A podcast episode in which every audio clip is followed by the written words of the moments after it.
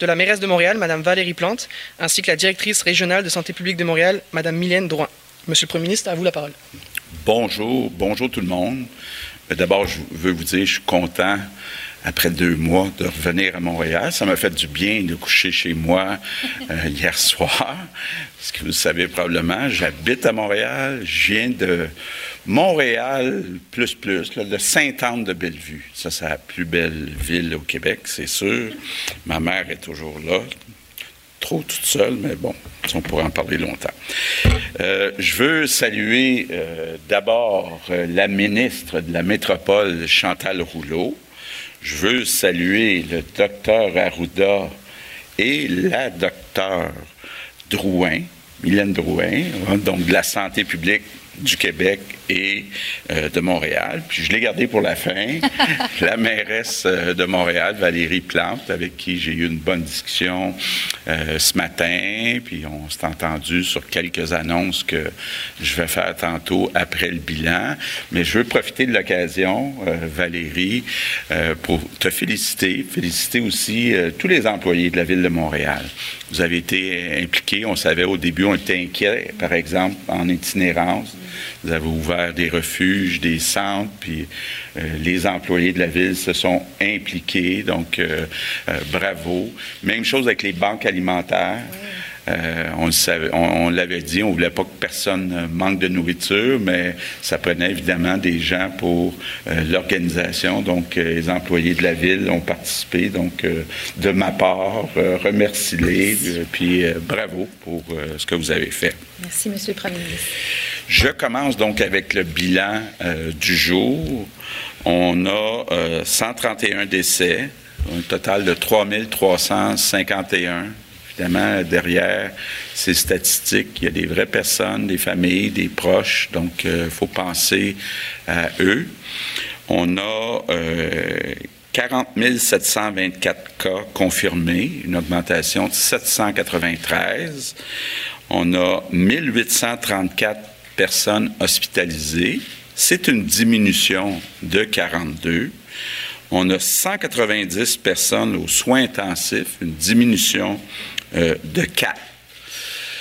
Bon, quelques commentaires avant euh, les annonces. D'abord, concernant les fameux tests, euh, bonne nouvelle, on a prélevé 13 291 Donc, ça veut dire qu'on se dirige graduellement vers notre objectif. Là, rappelez-vous, on voulait passer de 6 000 à 14 000.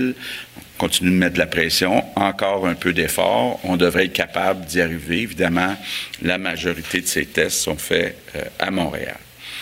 Concernant le personnel, ça augmente tranquillement, mais sûrement, pour une quatrième journée de suite, on a euh, des employés qui reviennent dans le réseau après un congé, euh, une quarantaine, euh, une absence pour toutes sortes de raisons. Donc, ça, ça s'améliore. Autre bonne nouvelle, euh, on a eu des discussions dans les dernières heures avec euh, les forces armées.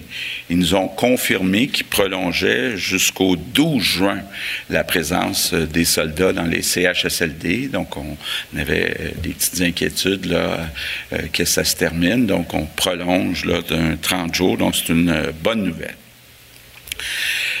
Par contre, quand on regarde la situation dans son ensemble, euh, la situation reste euh, très fragile à Montréal. Vous le savez, un peu partout dans le monde, on a toutes les mêmes conditions euh, pour déconfiner, que ce soit à New York, que ce soit à l'OMS, que ce soit en, Europe. il y a des conditions pour déconfiner. La première, c'est une baisse des hospitalisations. Vous l'avez vu tantôt, ça baisse un peu. Donc ça, c'est encourageant euh, de ce côté-là. La deuxième condition, c'est une baisse des décès. là, il faut regarder effectivement jour par jour, mais on ne peut pas dire qu'on voit de façon significative une baisse euh, des décès. Donc, euh, faut euh, évidemment que la situation continue de s'améliorer. faut aussi faire plus de tests. Donc, je suis content de voir qu'on est à plus de 13 000 prélèvements, qu'on devrait arriver à notre objectif de 14 000, surtout à Montréal. Donc, ça, ça va respecter les règles de temps de tests par 100 000 habitants.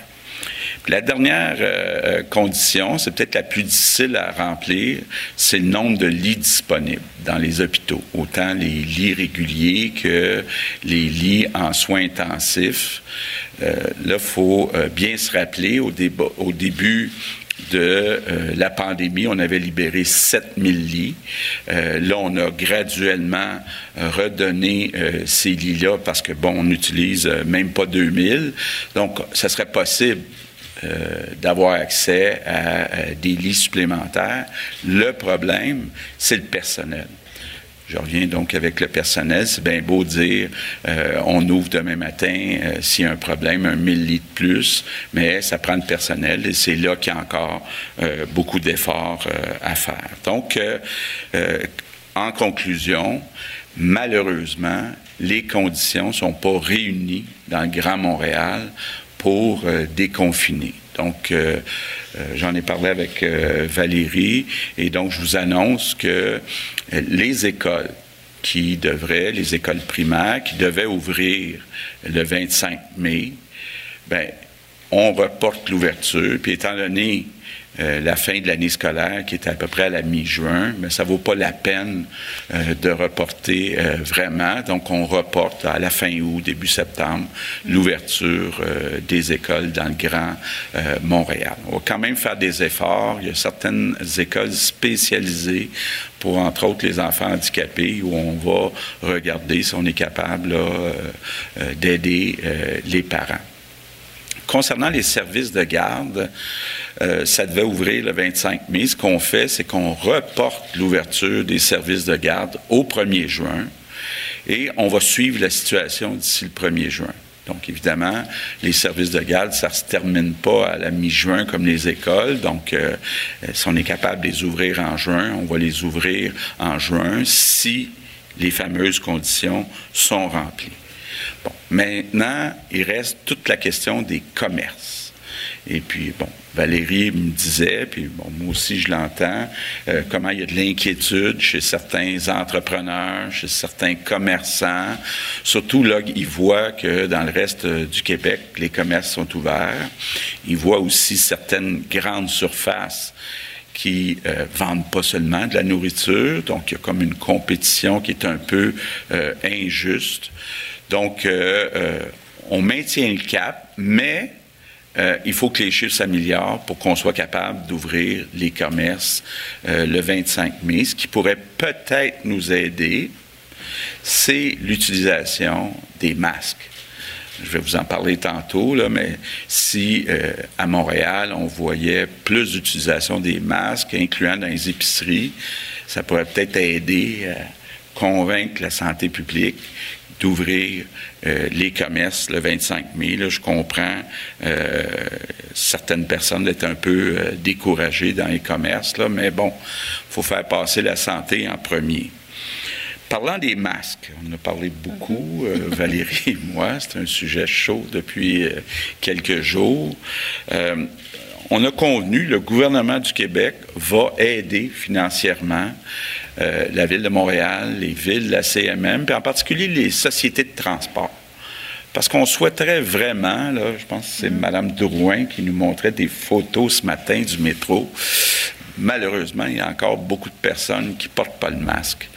Donc, on souhaiterait que tout le monde euh, euh, porte euh, un masque. Bon, on va aider financièrement, on a aussi certains fournisseurs avec qui on a commencé à travailler, parce que comme je vous l'ai dit depuis deux mois, on a travaillé sur cette possibilité d'être obligé de donner des masques à toute la population. On avait commencé, bien sûr, par les masques pour le personnel de la santé. c'est pas simple. Un million de masques, c'est une chose. 10 millions de masques, c'est pas mal plus compliqué. Mais on est capable euh, je pense ensemble, puis je demande évidemment l'aide de la population, tous ceux qui sont capables de s'en fabriquer, de s'en procurer. Euh, on n'est pas encore rendu à euh, obliger le port du masque dans les transports en commun, mais on ne l'exclut pas.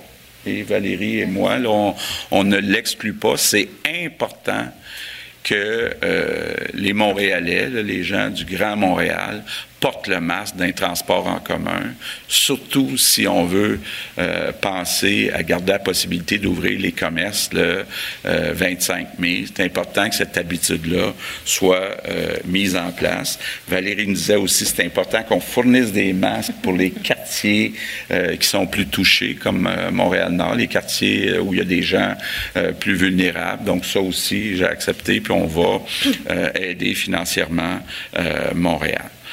Euh, un peu plus tard cet après-midi, je vais rencontrer euh, les PDG des CIUS euh, et, des CHU, donc les hôpitaux, les 16 PDG de Montréal. Évidemment, ce que je vais vouloir discuter avec les autres, c'est pourquoi il y a eu autant de décès, pourquoi il y a eu autant d'infections, quelles sont les directives qui sont données, autant dans le secteur public que dans le secteur privé. Parce que là, on est en train, euh, je voyais l'Ontario qui passait une loi pour être capable de prendre le contrôle de certaines résidences euh, privées, un peu comme on l'a fait dans le dossier Aaron.